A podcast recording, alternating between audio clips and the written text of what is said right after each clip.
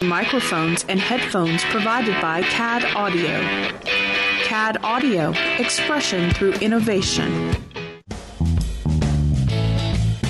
Produced with podcasting gear from Tascam, including the Tascam Mini Studio.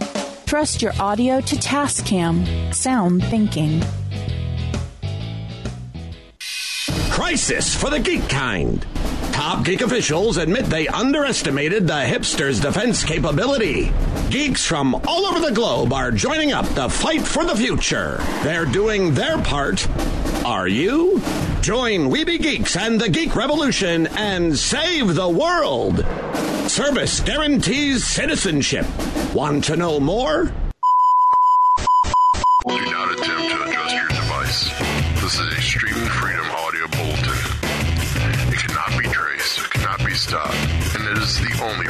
Free left in the geek revolution.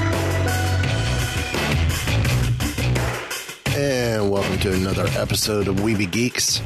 It is the dashing duo, Derek and myself, Mike. How's it going? I, I feel like deja vu asking you that. so, um, before we jump into the stories, take care of some news real quick. Uh, right hand side of the page, uh, check out the links that we got there, it, like to our merch shop, to which you get some great stuff. Hey, baseball season just started. Training camp. Get yourself a Weeby Geeks jersey. Wear it to the ballpark. Um, and I will say this: if you want your own name on it, just leave a note in the in the uh, comments when you order. Um, I do tend to get asked, "Is it okay to change the name?" Number will not change, but yes, we will change the name. Um, if not, it's going to come with standard generic citizen. So uh, check out the other sites: uh, Redbubble, RIPT Apparel, Loot Crate, uh, Fan Chest. Again, Fan Chest, get that baseball stuff for training camp. Um, our new affiliates, Heroes and Villains and FoundMi, which if you take a look at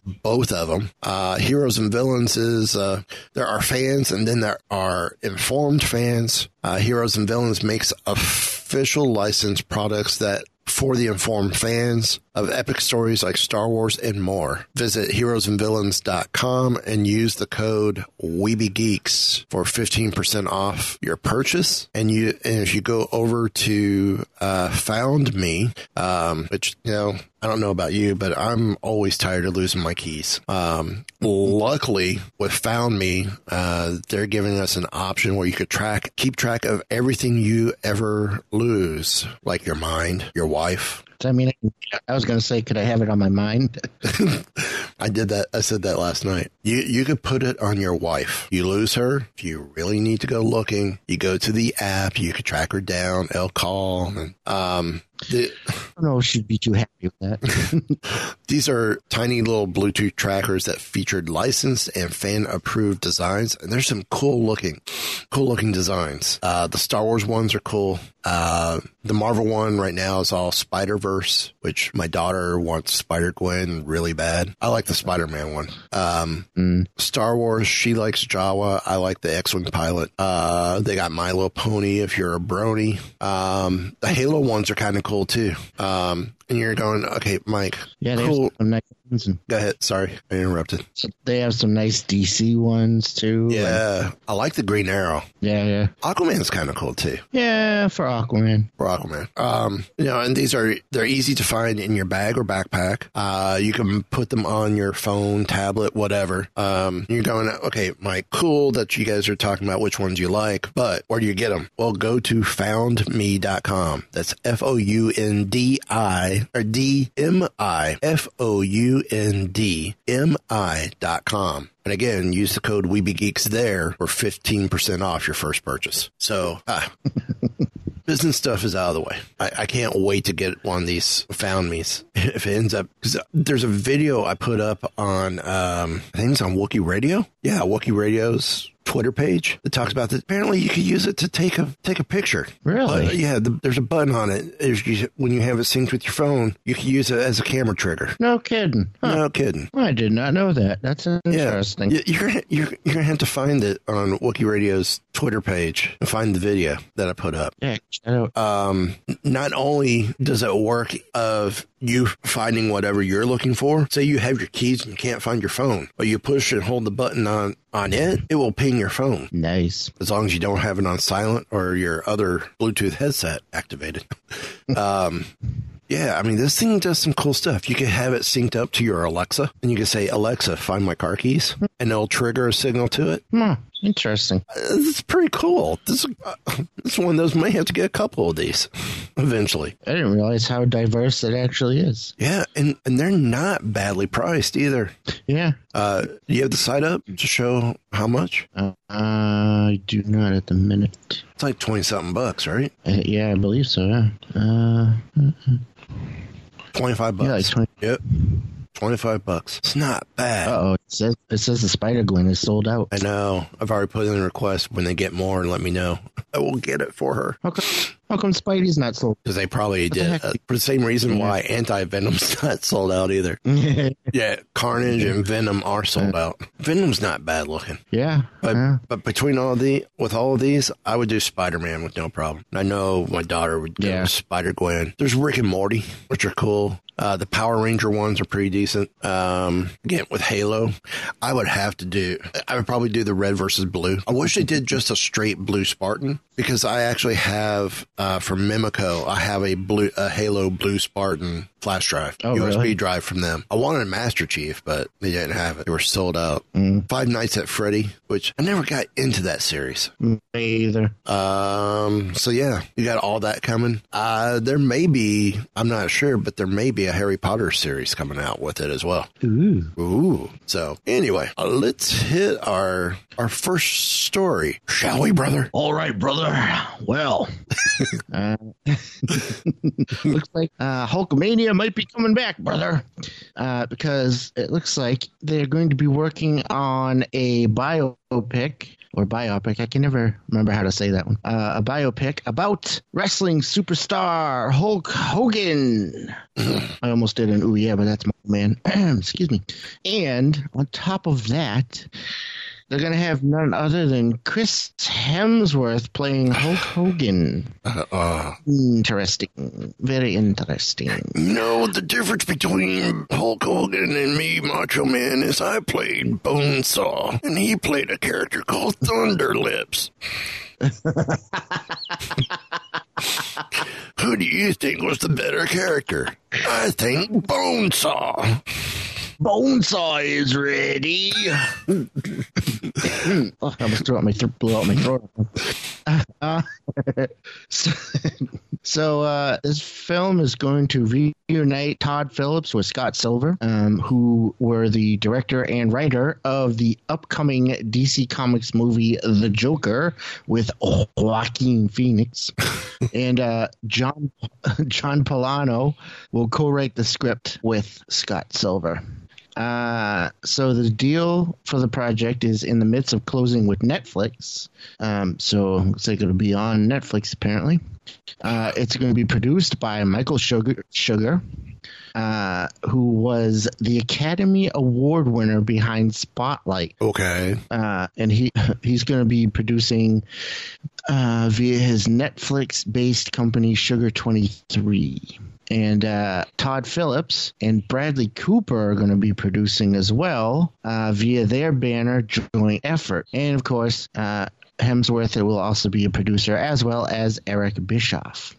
So, for those who might not remember, Hulk Hogan was a big, big, huge star back in the 80s Yep. back when uh, the WWE was the WWF, World When- Wrestling Federation. And I hate to say it, but when storylines actually were pretty pretty decent. Mm. Yes, it was a golden age of wrestling. Um, Hey, that might be a stretch. I kind of, Yeah, so- I kind of like the uh, Attitude Era slightly more, but ah, Ah, that's the Silver Age.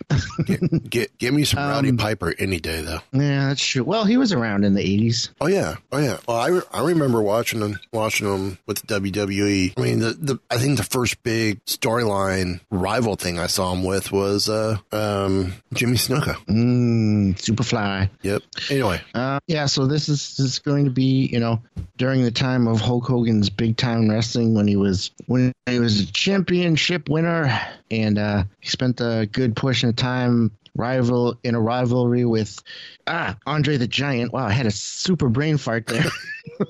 yeah, that was one of the biggest rivals. oh yeah, both literate, literally and figuratively. Yep. Uh, so Hulk Hogan was born Terry Gene Bollea, and he began began his wrestling career in the 70s in the Florida wrestling circuit. Uh, and as I said, when he started the WWF, his, one of his biggest rivalries was against Andre the Giant. Uh, but then when Vince McMahon took over the company and began expanding it into a national presence, Hulk Hogan became the face of the company for a while and a big hero persona. By the end of the 80s, uh, he was you could find him on magazine covers. He was you could see him on nightly talk shows. And and this Corny one of my favorite parts. He even had well yeah corny movies too. But he even had his own saturday morning cartoon. Well it wasn't his cartoon but he was the headline of it. So Hulk Hogan's rockin' wrestling, man, brother. Remember that ah I those did. are the days And I think Hogan, I think I think Hogan and Mean Gene were the only wrestlers who voiced their own characters. Mm, yeah, I think you're right. Um, but then, you know, as time goes on, things change, and uh, Hulk Hogan kind of had a a bit of a downturn. Uh, he had some personal conflicts. uh, most notably, he was involved in a sex tape scandal with the wife of a friend and radio personality. Yep. Um, and, and that led to a years long lawsuit with Gawker. And uh, Hogan, Hulk Hogan got tens of millions of dollars in a settlement in that lawsuit. Yeah. But the biopic is not going to deal with any of that. Um, and it's not going to cover his entire life. Uh, but rather, sources are saying that it's going to focus on his rise in wrestling and is going to be more of an origin story of the Hulkster and Hulkamania. Which is kind of cool. So it's basically going to be the story of of what we remember as the best part of Hulk Hogan's career. Uh, of course, so the deal took months to put together, and it will include life rights with Bollea acting as a consultant on the movie, as well as another executive producer, um, along with Ashley Zalta of Sugar Twenty Three. He ha- he has one of his beat shops here in Orlando, Oh, really? and he shows up on occasion. And when he does, it's like a hundred, hundred and twenty-five bucks per autograph. Yeah. Ah, Now I, I found the list, the cast list for, for Rock and Wrestling, Oh. which which is how it's listed on IMDb, not Hulk Hogan's Rock and Wrestling. Um, none of the wrestlers did the voice of the of themselves on the show. no kidding. Uh, Charlie Adler was Rowdy Rowdy Piper. Huh. James Avery, Junkyard Dog. Oh, Junkyard Dog. I remember him. Brad Garrett as Hulk Hogan. Brad Garrett. No kidding. Yeah. Neil Ross as Mean Gene Okerlund. Uh, I'm gonna have to check. I'm gonna have to see if I can find some clips on YouTube to check out the voices. Yeah. Uh, here, here's the other fun part. Um, it, it was only two seasons, 85 and 86, 23 episodes total. Sure. But there were some live vignettes that took place that did have the actual wrestlers. Oh, I think I remember that. Well, while you're doing, while you're finishing up the story, Actually, I'm done. That's Okay, well. all there is. we'll pretend you're still going. There's no release date yet, as it's in its early stages, but uh, that's going to be interesting. I'm still not totally sure how I feel about Hemsworth playing Hulk Hogan, but Yeah. Yeah. Uh, I'm not sold on it either. it could they could do worse, I suppose. Yeah. Yeah. I don't actually know who I'd want to see, who else I would want to see. So, uh, All right. Here we go. Well, just show me the stupid clip.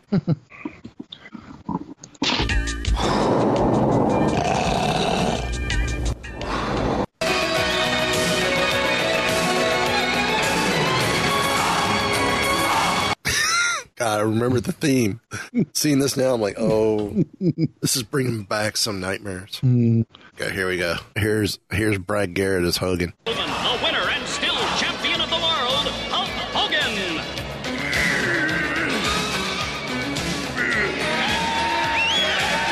Grunts are easy to do, I guess. Where's the voice? Come on.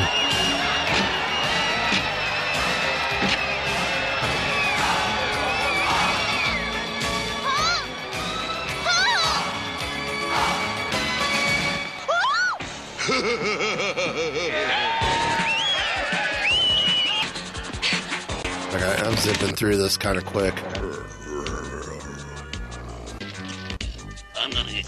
Hit you, baby. Snoring again. Planning around you guys. We gotta get ready for training. Now I'm now I hear Brad Garrett's voice a little bit. Yeah.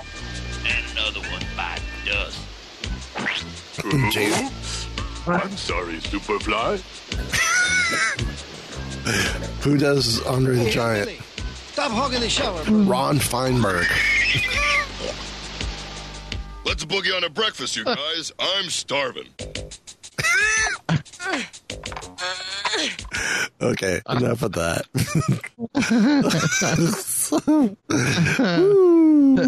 Imagine if they added Ric Flair to the oh, series. Oh man. oh man. Hulkster, look at that. Those bad guys are taking that little girl. Woo! well, Uh, hopefully Hulk Hogan doesn't do. Wow. Hopefully they don't have Hulk Hogan's failed catchphrase. Say your prayers, eat your. Say your prayers, take your vitamins, and eat your banana splits. Oh wait, wait, wait. I don't seem to call that one. I said failed ones. Oh, I think that's one they tried and it didn't work. But Sure. eating your banana splits, well, um, apparently the beloved children's franchise is being reimagined into a um, a manner that you would not think of. no kidding. You're going, what's that? Well, let's think New Mutant, shall we? What's New Mutants in a format that me personally, I don't think it should be? A horror film. That's right. Banana Splits is going horror.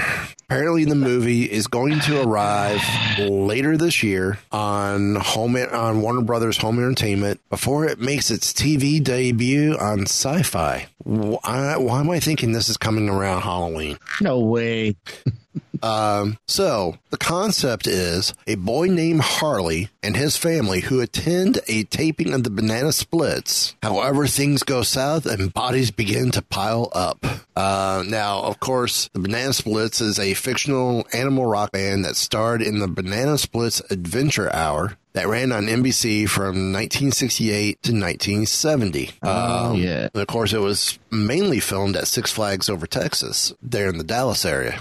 Oh really? Yeah. If you take a look at it, you see a lot of the old Six Flags over Texas markings when they're doing the rides and whatnot. Um, I did not know that. yeah, it was a Hanna Barbera film, but it was one of the first and early Sid and Marty Krofft stuff because the puppets are Sid, the the, the characters are Sid, Sid and Marty Krofft characters that were made for Hanna Barbera. Now, uh, in 2008, um, the Banana Splits underwent a short-lived revival on Cartoon Network in the form of comedy shorts and music videos. Now, the movie the movie is starring Dani Kind as Beth. You might know her from Wynonna Earp. Finley Wojtak, his song as Harley. Uh, he was in The Kindness of Strangers. Romeo Carere as Austin. Uh, Steve Lund from Street Legal and Schitt's Creek. That's S C H I T T S Creek. It's on um, the Pop Network. It's a funny show. It actually it's actually a funny show.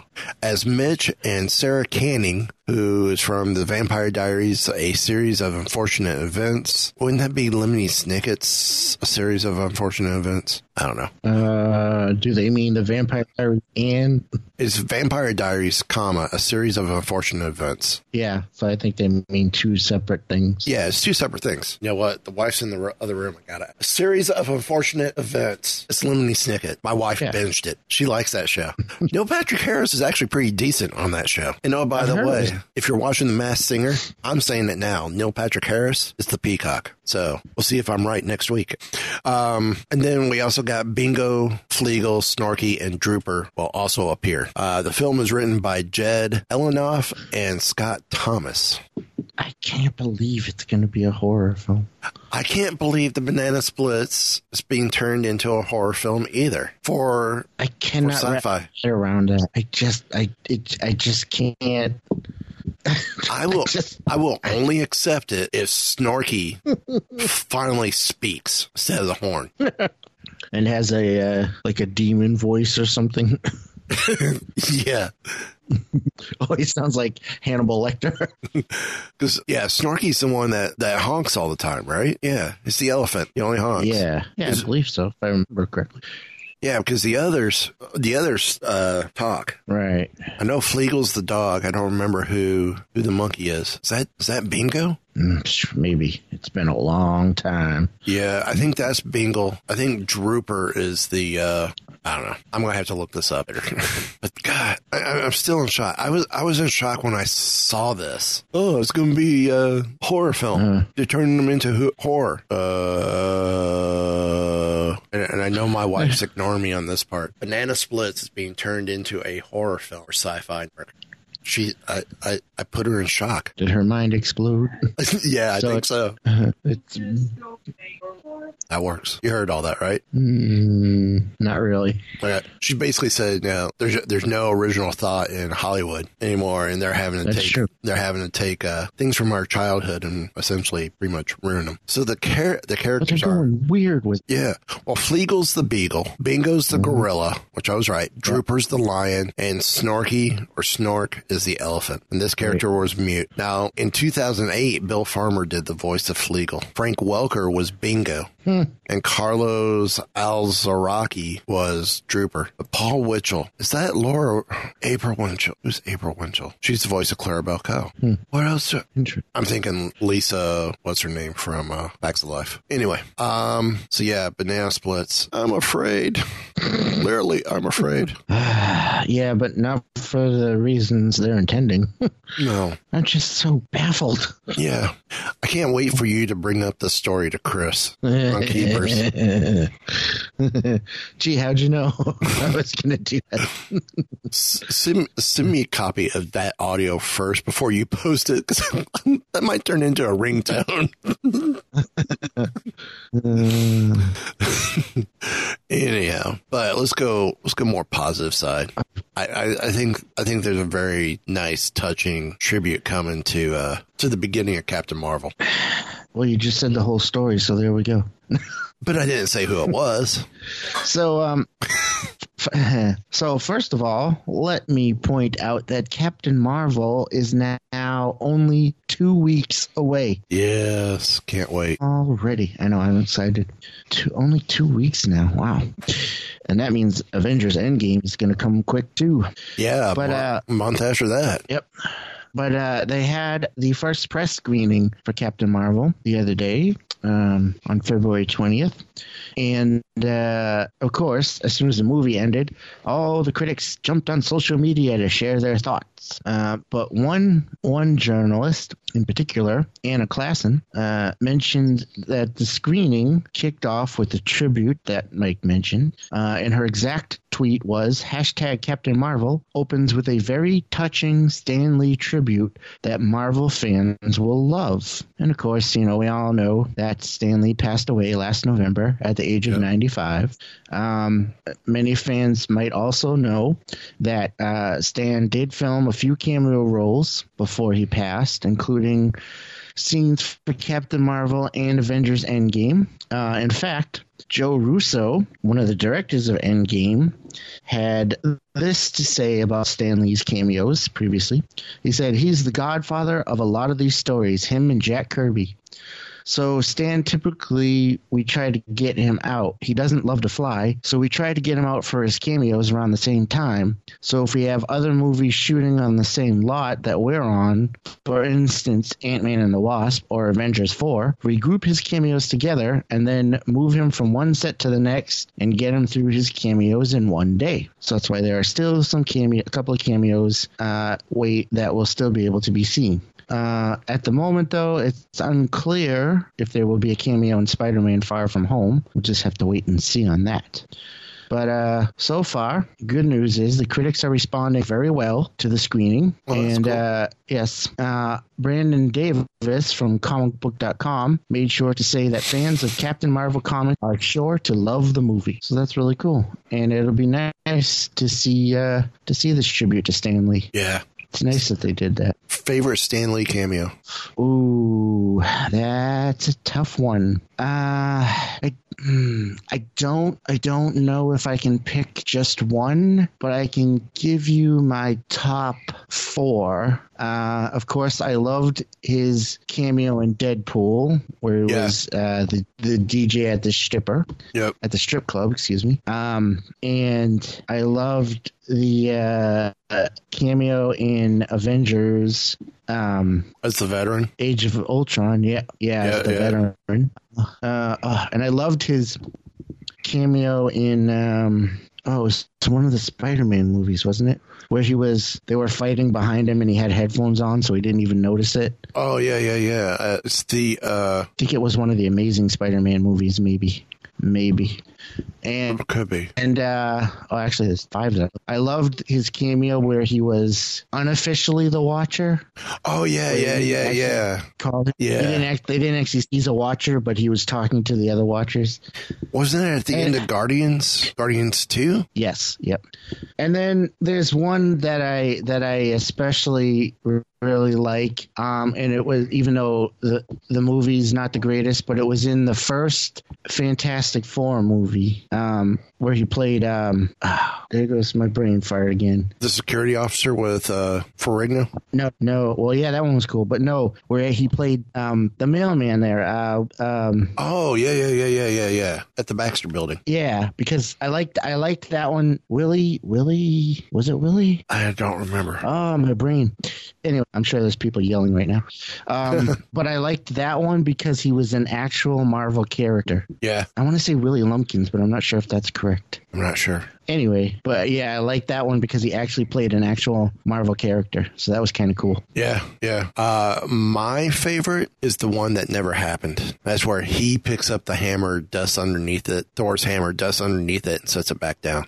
I think that's the one everyone wanted, and it and it just never got fruition. But uh, is it? No, it, it's Endgame's his last cameo. I believe so, yeah. Yeah.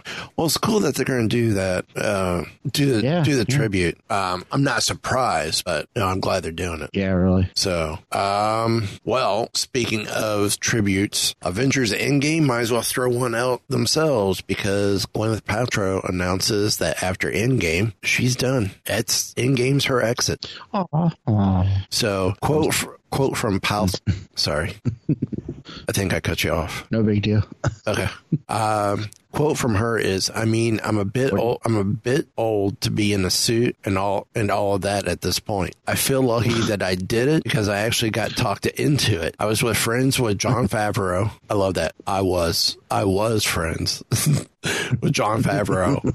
And it was such a wonderful experience making the first Iron Man, and then to watch how important it has become to fans. Uh, since appearing in 2008's Iron Man, she has reprised her role in Iron Man 2, The Avengers, Iron Man 3, Spider Man Homecoming, and Avengers Infinity War. Uh, fans have watched her character evolve from secretary, personal aide, to the CEO of Stark Industries, to where her relationship uh, with Tony went through a series of ups and downs. Uh, of course, we saw in Infinity War where they're engaged. Uh, now it seems to be confirmed that for Endgame, uh, she's going to get in the suit for her final for her final movie and appear as Rescue. Ah, yes. I wonder if that's why she she's bowing out. She didn't want to be stuck in the suit. Yeah, maybe. Um, I'm kind of indifferent about this. I mean, I'm like, eh, whatever. Not a big deal.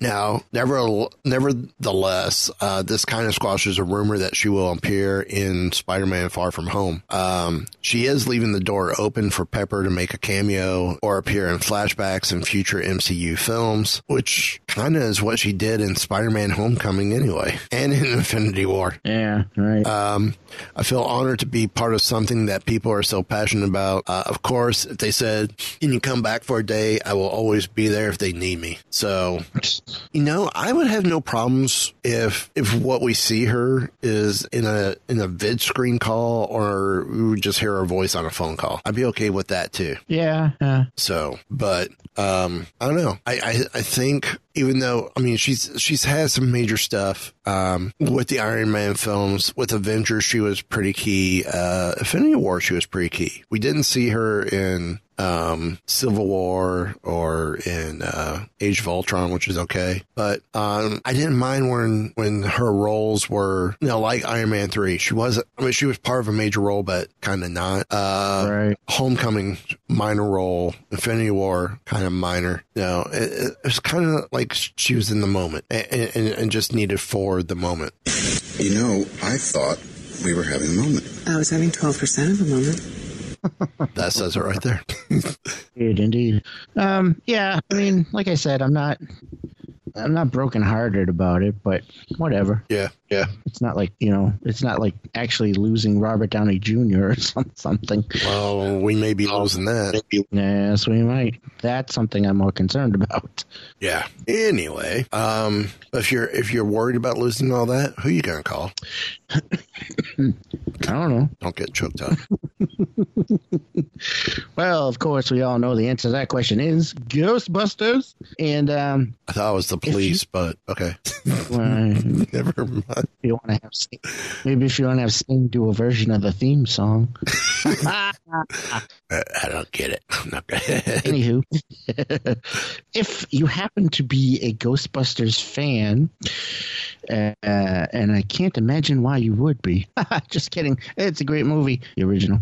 Um, but um, if you're if you're a big fan, uh, good news: tickets are going on sale or are on sale by now um, because this story came out the 19th um, for the first ever Ghostbusters Fan Fest presented by Wizard World. Uh, so Sony Pictures, Ghost Corps, and Wizard World announced an initial lineup of special guests and treats that await attendees.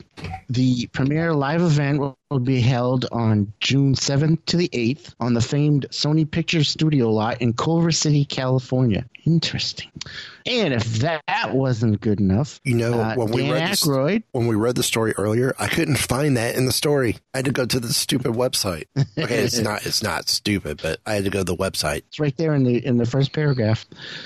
Uh, anyway, if that's not good enough, well, you get stars like Dan Aykroyd and Ernie Hudson, uh, director Ivan Reitman, and Sting to sing. No, not Sting, but you do get Ray Parker Jr. All of them have been confirmed to attend. That's pretty cool. How's this for trivia fact? Uh, also, Ernie Hudson is in the same class as my mom. They were in the same cl- same graduating class in high school. no kidding. No kidding. That's pretty. Huh, that is pretty cool. Um, now here's here's another interesting fact. The stars of the real Ghostbusters animated series will also be well represented. Oh, that's Uh, cool. You'll get Maurice LaMarche, yeah, Frank Welker, ooh, Ooh. Dave Coulier, all who will be. uh, Dave get Coulier. out. Yay. You know, I wouldn't turn him away if he came, if he came on the show. True. Yeah, that's true. I know. I'd have a lot of Full House uh, questions to ask him. Not really. um, anyway, the Ghostbusters Fan Fest, as I said, presented by Wizard World, Yeah. is going to be ultimate celebration of the franchise. yeah, I know there's been mixed things about Wizard World lately, but Oh, uh, anyway, um, how about they were supposed to do a convention here in Orlando and canceled twice, and then not even on the books. yeah, th- there was a there was a time where they were supposed to do a convention up here in Boston, but that never happened, and, and then they forgot about us. They're going through a lot of problems. Yes, they are. So, um, the celebration comes on the 35th anniversary of Ghostbusters and the 30th anniversary of Ghostbusters 2. Uh, so, if you go there, you can participate in exclusive panels with the stars and original crew members. You can. Excuse me. You can meet the Ghostbusters creators, talent, and crew and experience Ghostbusters augmented reality gaming. Ooh, that's actually kind of interesting. Um, other planned Ghostbusters themed activities include a screening of the original film, awesome, a special musical performance by Ray Parker Jr., interesting, uh, costume contests, meetups, documentary screenings, laser tag, interactive photo booths, exhi- exhib- ex- bleh, exhibitor booths, and much more. Uh, the tickets are on sale now. The packages range in price from wow, four hundred and ninety nine dollars to fourteen hundred and ninety nine dollars. With a ninety-nine dollar youth package. Oh well, that uh, that does include autographs and photo ops in some packages. Gonna have to include some. My God. Yeah. Do, So- do, do they want to turn around and make Star Wars Celebration look like a bargain Nope. basement deal? No kidding, huh? Um, so if those prices didn't scare you off, you can learn more about the Ghostbusters Fan Fest by going to ghostbusters.com. So, uh, Jeffrey Godsick, that's an interesting name, the executive vice president of brand strategy and global partnerships for Sony Pictures, had this to say We're thrilled to be opening up our doors to Ghostbusters fans for the first time. For fans, this is the ultimate event, an insider's look at the franchise from the people who created it and are bringing it into the future. As Winston Zeddemore might say, when someone asks asks you if you want to go Ghostbusters Fan Fest, you say yes.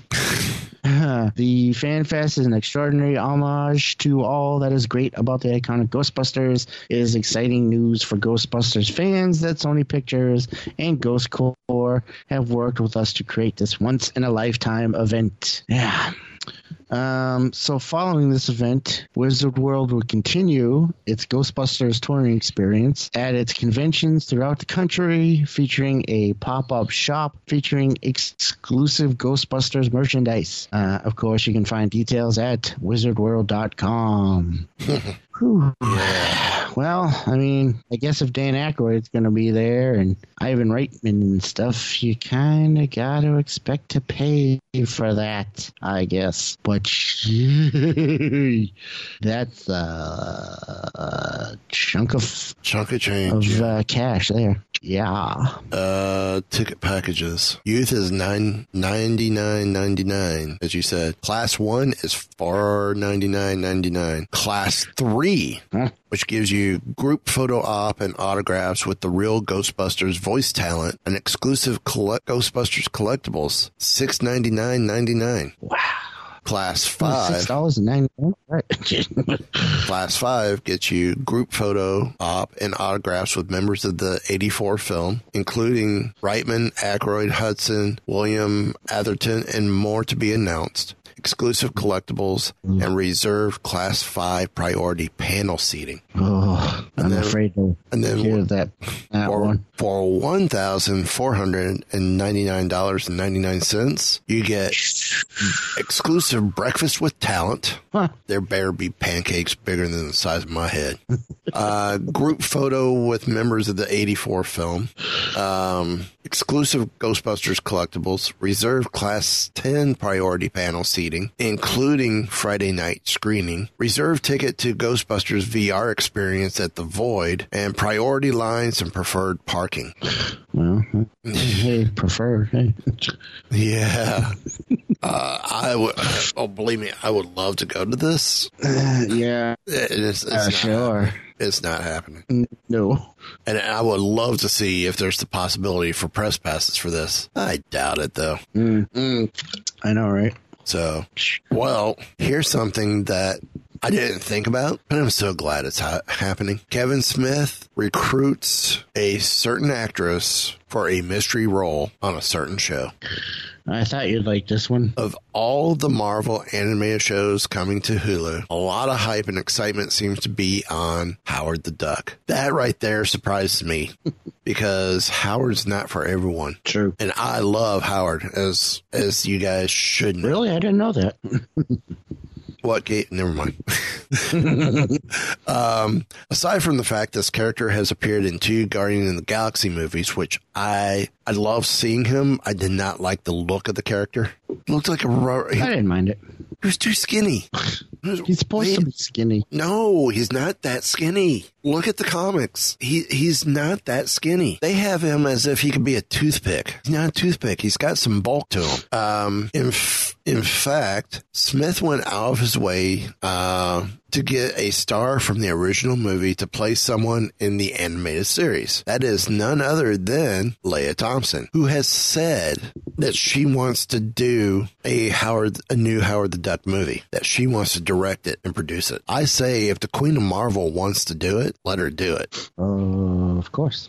Um, her role has yet to be revealed, but it should be someone big. Though Smith is calling it a mystery role. Uh, no, let her do Beverly again. That might be what they're doing, and they just don't want to say it. Yeah. Now, des- despite the movie's reputation, which I don't know, Walmart called it one of the best films of the '80s. Can't They're not. wrong. You're fired. And every yeah, every other list I see calls it one of the movies of the '80s. I'm surprised it did not come up on y'all's list as worst superhero film over on the It's on New England Society of Geeks comics comic show. oh, the worst. Com- See, I wouldn't call him a superhero, but we did say worst comic book film, so Okay. it's not really. It's really I not mean- that bad, considering when it was done. We we picked our top three worst comic book movie films, and I wouldn't put it in the top three worst. I don't think I would put it. five, but- I wouldn't put it in top five. Well, take a take a look No, at it. Take a look at it, and then take a look at like Weird Science or Real Genius that came out around the same time period. The movie, the movie effects wise and everything else was great. And when you had a character like Alf running around, Howard wasn't that bad. Plus, I know we're a family show, but come on, duck boobies. That's. mm. I know it's a stretch, but um, despite By the the way, I'm I'm looking at some comic images, and he's not that. He's he's pretty skinny. He's not like. Are you are you looking at the seventies? Yep. I'm looking at uh, all kinds of different images. All right, all right, all right, all right. okay, you look at you. You see the. Um, I'm looking at one as the more recent Howard from uh the Chip Zdarsky run, and, and he's not as skinny as he was in Guardians. Yeah, but if you look at some of his older stuff, he's pretty skinny. He, he almost looked like a Donald Duck type look. Except he wears pants. Yeah. Um, And Now, I will say I wasn't necessarily a fan of uh oh, what is this other series? Is that the the Marshall Rogers Volume Two series? I think so. Yeah, I wasn't a big fan of the Mar. I mean, I, as much as I loved the character, the Marshall Rogers version, I wasn't too fond of. That's what John and I love John Byrne and I love Walt Simonson. I just wasn't a fan of Simonson's or of Byrne's uh, Howard. I'm trying to trying to remember who was this other this other Howard because I think the Zdarsky was the four and five was uh, volume four and five. I don't remember. But uh, despite the movie's reputation, though, Thompson has been sort of a fan of the character. Uh, like I said before, not only has she shown interest in directing a full blown movie, but she has allowed herself to be in one of the issues of Howard the Duck, written by Chip Zdarsky. If I remember right, and you could check, you could verify this on Comixology, um, if you would for me, please. I believe it was issue nine, so Not positive, but I believe it's issue nine. Because that run only, because that run went like five issues, and then they did that whole Marvel Now reboot of everything, and then it came back as issue one and went like 11 issues. Um, currently, there's no release date uh, for the animated series, but one could hope that it's a show of quality. Well, with Kevin doing it, I, I would have no problems with it. I can't wait, especially if Lea Thompson's going to be on it. Thompson's going to be on it. Yeah, it should be interesting. Now, Leah, Lea Thompson. It, it, wow, why am I hearing myself come back? Uh, Lea Thompson would be awesome. And I think it's a smart move he brought Lea Thompson on, especially since she is so dedicated to the character and such a fan of the character. Yeah, definitely. So, um, so am I right? Is she episode nine or issue nine? Uh, I haven't found it yet. All right. I wish they would let Zdarsky do the book again. It was one of those. It was, uh, it one of those. I mean, Marvel's got so many titles out. It, it's just, you know, kind of, I don't know. It got lost. Okay, so Howard the Duck originally ran 76 to 79. Well, it's Howard the Duck number eight. Is it eight? Is it? That's what it says here. It's the five issue. No, it's it's number nine. It's a white cover with Howard on TV. Oh yeah, it is number nine. Why did they say number eight? I don't know. Because you got something against number nine. No, I read number eight somewhere. Ah. Anyway. Anyway, but you know my, yeah. Let's just Howard got lost with all the different titles, like the 15 X-Men titles, the 20 Avengers titles. Just don't talk about how many Spider-Man titles, but that's neither here nor there. Because there's another, there's a, there's another cool show. Yeah, there's another cool show coming back. Uh, well. If you've ever listened to my other show, Keepers of the Fringe, that I do with my best bud of 30 plus years, Chris. Never heard of it. Um, you will know, you should check it out you will maybe, know maybe that, while I'm mowing. Uh, you could. um, if if you haven't listened, you should check it out. Um, and if you have listened, you might know that we at the Keepers of the Fringe are huge fans of anthology shows and movies. And one anthology show that we used to love is a little show called The Storyteller. Well, after a 30 year hiatus, the Storyteller is looking to come back to television. Uh, the original show debuted in May of 1987. Ah, the good old days. And uh, now a revival of the show is being put together by famed writer of books and comic books, Neil Gaiman. This is going to be so awesome. Uh, yes. Um, and it, it will also be in association with the Jim Henson Company, who worked on the original. Uh, according to Deadline, Neil Gaiman is looking to revive the show, uh, and he, he has begun pitching it to networks and streaming sites in hopes of reaching the broadest audience possible. According to Gaiman, uh, he will be updating the storyteller to fit it in with a binging model. Uh-huh, binging. Mm. Uh, so what he said was part of what fascinates me about the storyteller is the stuff that we don't know. Who was the storyteller? Why was he telling these stories? Was he a goblin? What kind of creature? What I'd love to do is an inside story that's as long as the outside story. We're going to find out a lot about who the storyteller is. We're going to find out things we don't even know that we don't know. We're going to begin in in a northern kingdom where stories are forbidden and where the act of telling a story is liable and can get you imprisoned or executed.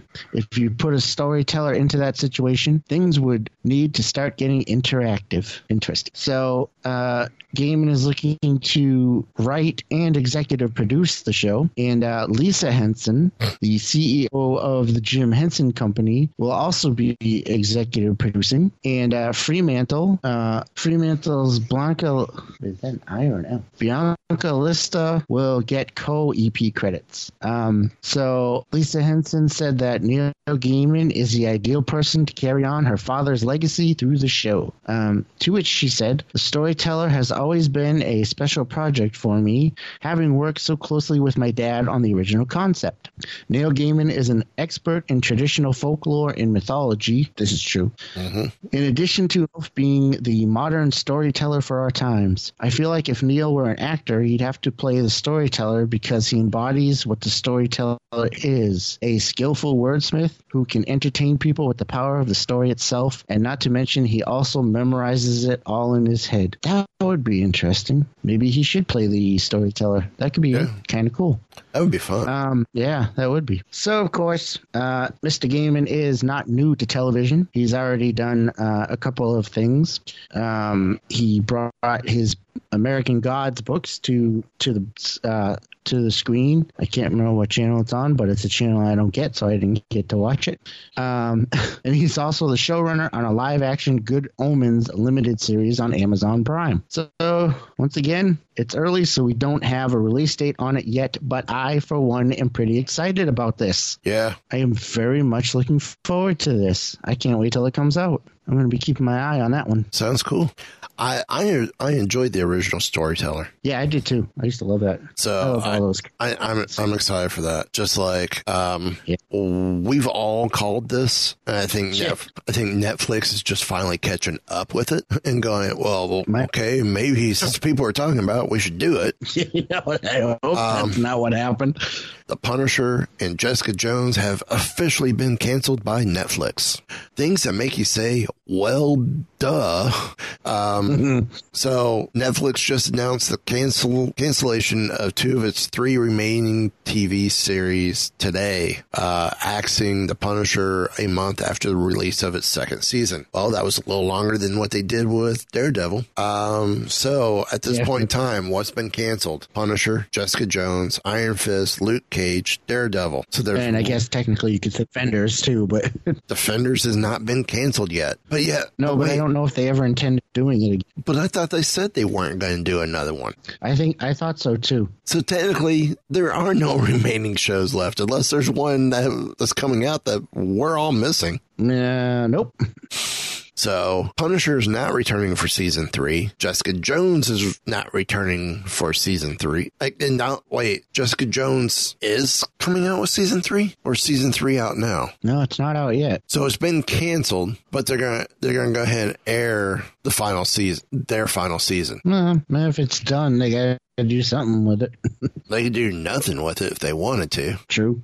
Um, let me look up. I'm trying to. Yeah, season one, season two. Season one was 2015. Season two was 2018. So what's the deal with season three? Oh, wow. Production season three. Uh, the third season of Jessica Jones is scheduled to be released in 2019, Hmm. according to Wikipedia. So let me check the episode guide for season three.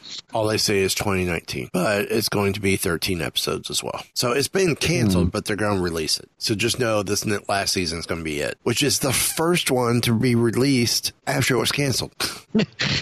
Yeah.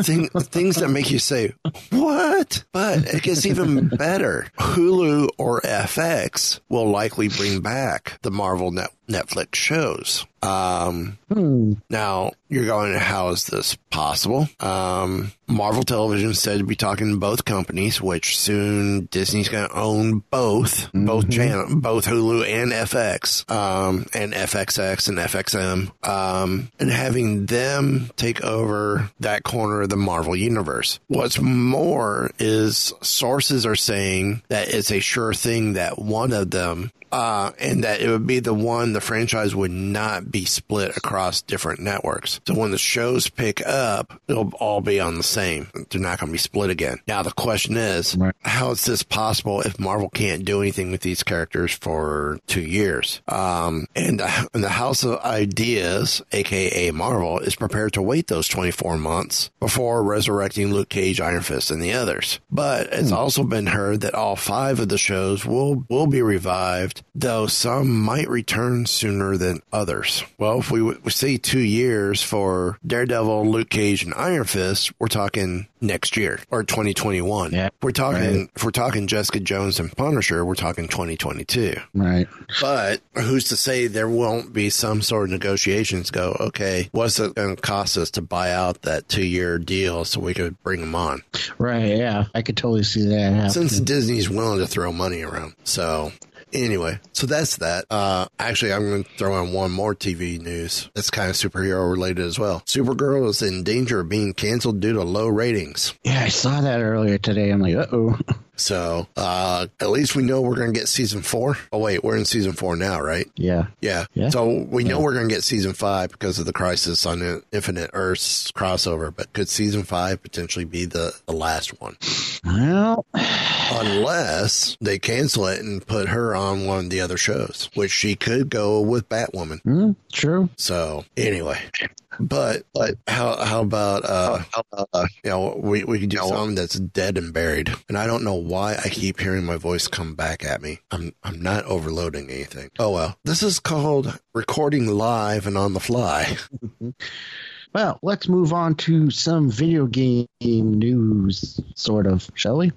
um, so, uh, this came from Game Informer's senior editor, Imran Khan, uh, who was speaking to Kind of Funny Games. Uh, and they said that Nintendo is currently planning on reviving a game that is thought to be, and I quote, dead and buried. Um, so Khan said, Khan, uh, let me hint at something, I guess. This is a thing that I'm going to write up at some point as soon as I get some more sources on it. But there's a game that's thought to be dead that Nintendo is reviving, and it's not one that people would expect. It was very much a title that was dead and buried, very officially canceled. Uh, then Khan goes on to note that he's heard enough about the game that he's almost sure it exists again, uh, but he, he won't divulge what that game could be. But it seems like he might be in the future at some point when he has more sources and uh, feels more confident about the claim.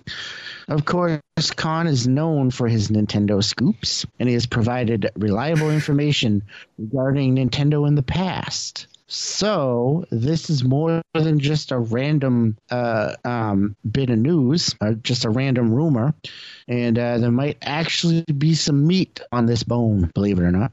Uh, but of course, remember, it's not an official confirmation of anything. And it's not a Keep tumor. that in mind, and it's not a tumor.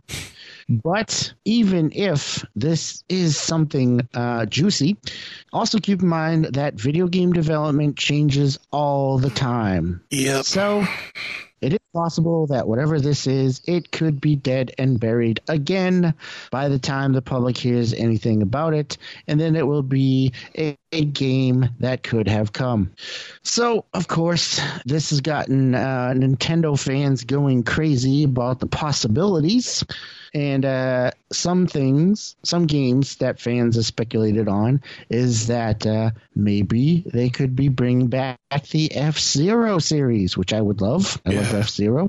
Um, other fans think it could be Eternal Darkness or Golden Sun or Mother 3. Oh, Mother 3 would be But cool. of course, yes, it would. But of course, it's all speculation right now, and could end up being nothing, or could end up being the biggest news of the year. But there you have it, kids. So chew on that for a while. Didn't uh, find something. didn't Nintendo just go through a uh, CEO change as well? As a matter of fact, they did. Um, and their new CEO, his last name is actually Bowser.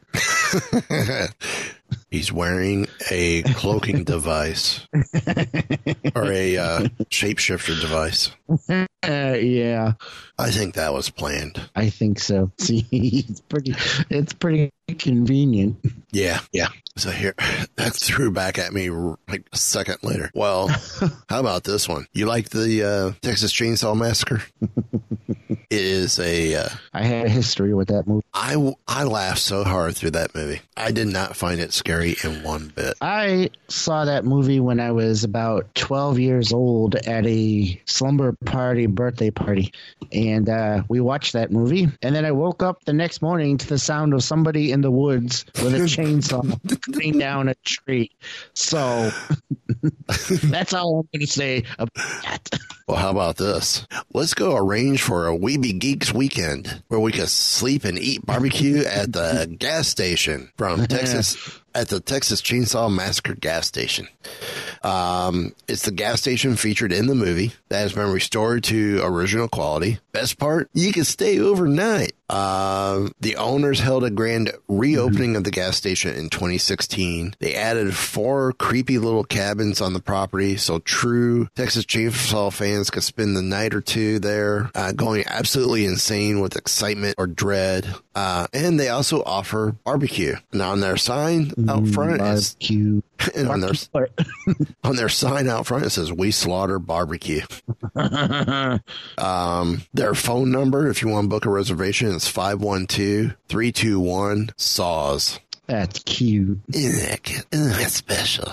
Um, regardless of the horror factor in this property, it's always incredible to see Texas pop culture landmarks get revamped and protected for fu- for public use. If there's one thing Texas needs more of, it's scary stories or sm- about small towns. Uh, this gas station is found on Bastrop in Bas- Bastrop, Texas. So, um, so yeah, I would, I would love. See, I'm one of those where if I happen to be in an area that was used for a film, I would think, I think that's cool. I've been to the Mork and Mindy house. Oh yeah. Oh really? Uh, it's in Boulder, Colorado. I went uh, like two, three months after Robin Williams died. Um, when you're in Savannah, North Carolina, um, where Paula Deen's restaurant is, and there's a great little restaurant called the uh, the Pirate something. Oh, I can't remember the name of it. But it was actually a pirate restaurant that pirates went to back in the old days, and they would get drunk, get take their people, go through an underground tunnel out to the out to the bay there in Savannah, and next thing you know, you wake up, you're on a pirate ship now in servitude. Um, but that's where a lot of stuff was filmed for. It's in it's Savannah, Georgia, not North Carolina. Savannah, Georgia, and um, it's also where quite a few scenes from um, Forrest Gump was filmed, like the whole bench scene. Now, anytime he's on the park bench talking, waiting for the bus to go to go to uh, to It's all filmed in Savannah, Savannah, Georgia. Interesting. So, yeah, but while Marvel's doing okay, sorta, DC's got some interesting stuff coming. Or, or not coming anymore. Well, interesting is certainly one way to put it. Um, this is this is a a, a bit of a crazy story um, with a lot of uh, a lot of uh, a lot of angles to it. So uh, here we go. DC Comics, the publisher Dan DiDio. Uh, he was at uh, at Comics Pro, the comics retailer advocacy group meeting being held in Charlotte, North Carolina. Um, and he, uh, I guess he was uh, he was giving a speech or something or whatever. And uh, apparently, according to Bleeding Cool, uh, he said uh, DC Comics is going to be cutting the number of titles they sell through the direct market of comic stores. And uh, Bleeding Cool had heard a rumor that it was dubbed the New 22, which of course DiDio denied in his speech.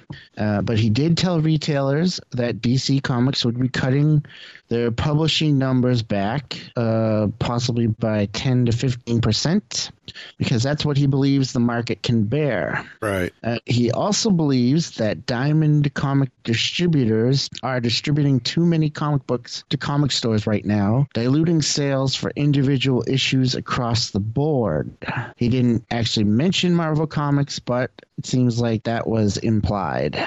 Um, also, in another note, Uh, it has been noted that different creators at DC seem to have fiefdoms within DC Comics, and apparently Dan DiDio feels the same way, wanting a greater connective tissue between comic books at DC Comics and wanting creators to work well together, possibly more than they are right now. Uh, DiDio also took full responsibility for the cancellation and resolicitation issues uh, involved in Batman Damned number three saying he hadn't approved of the content or artwork as it would be published, and that caused the delay.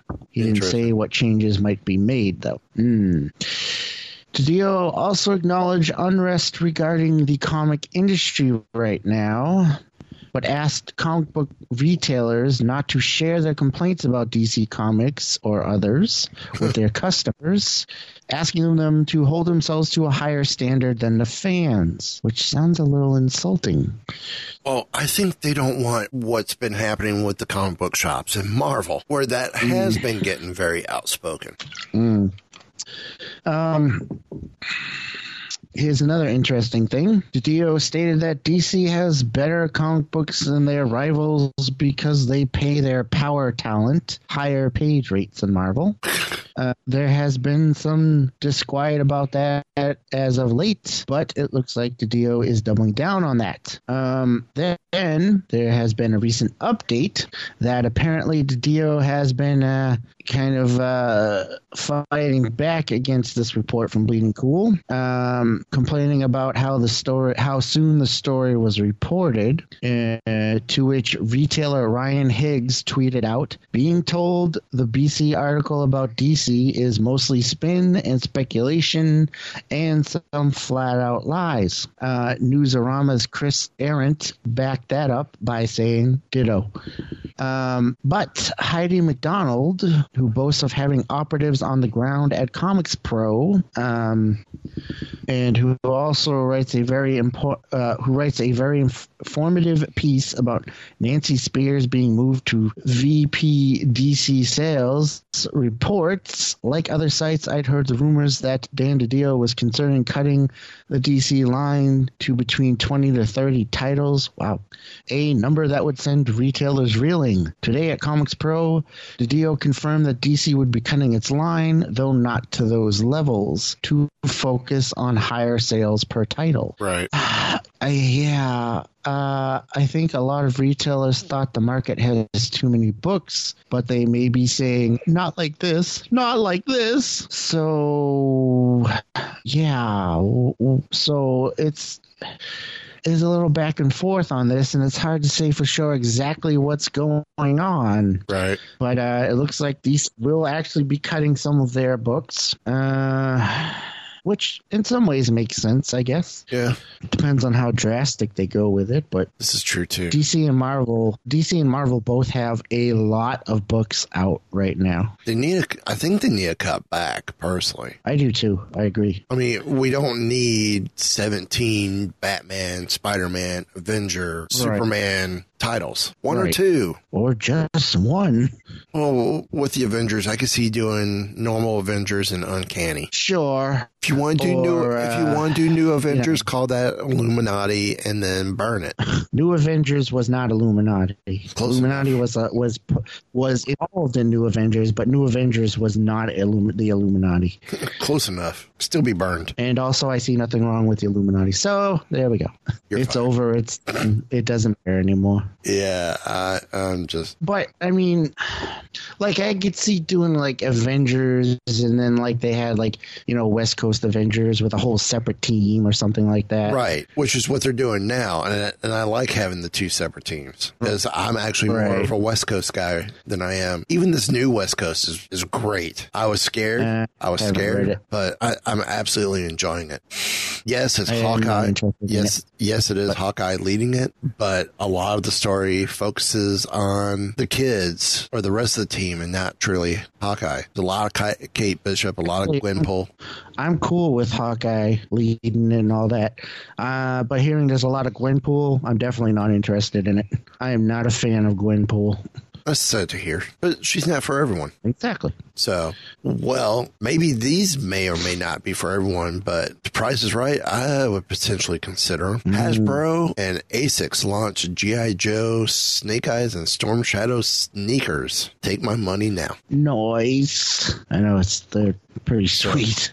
Um, the two companies have teamed up to deliver a collection of limited edition G.I. Joe shoes inspired by Storm Shadow and Snake Eyes. New Era and Hex will also jump in the fray with apparel and accessories that complement the sneakers. Which means you should be able to get your Storm Shadow and Snake Eyes hats at superherostuff.com. Maybe. Um, now that you know a G.I. Joe fashion line exists, what do you say? Knowing is half the battle.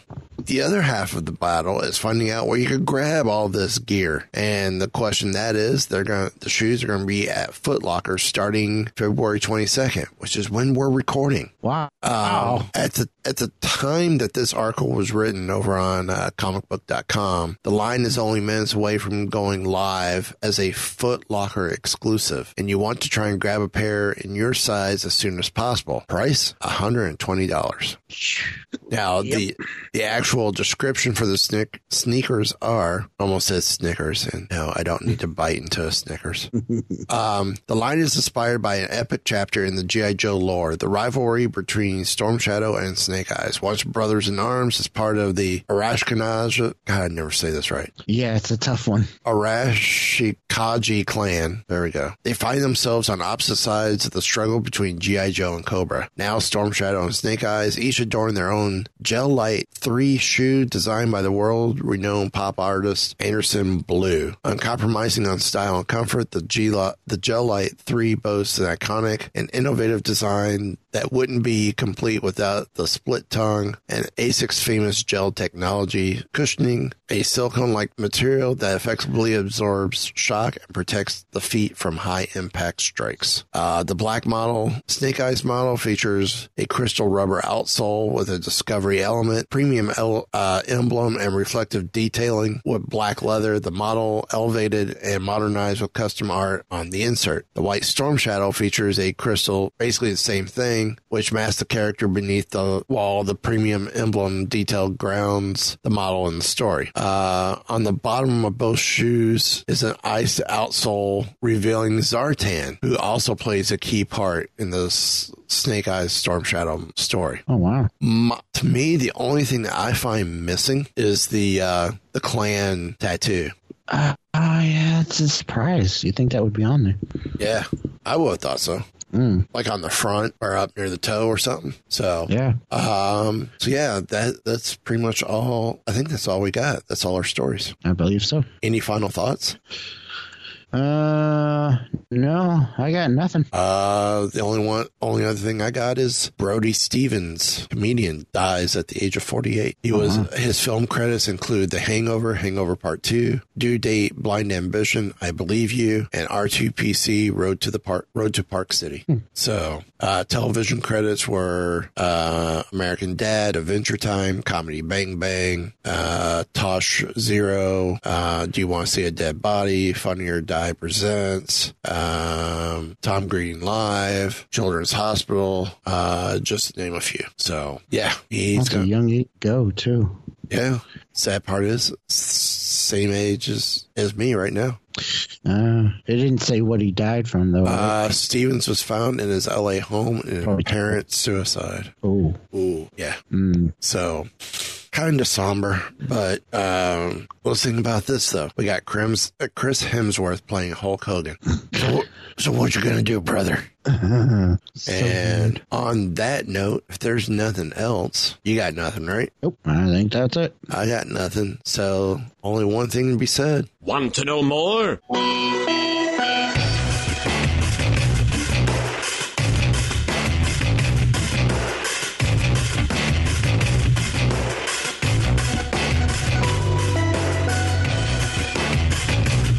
So, um, the bad crowd you've been hanging out with is a science fiction club? This has been a Weeby Geeks production. How's it going, eh?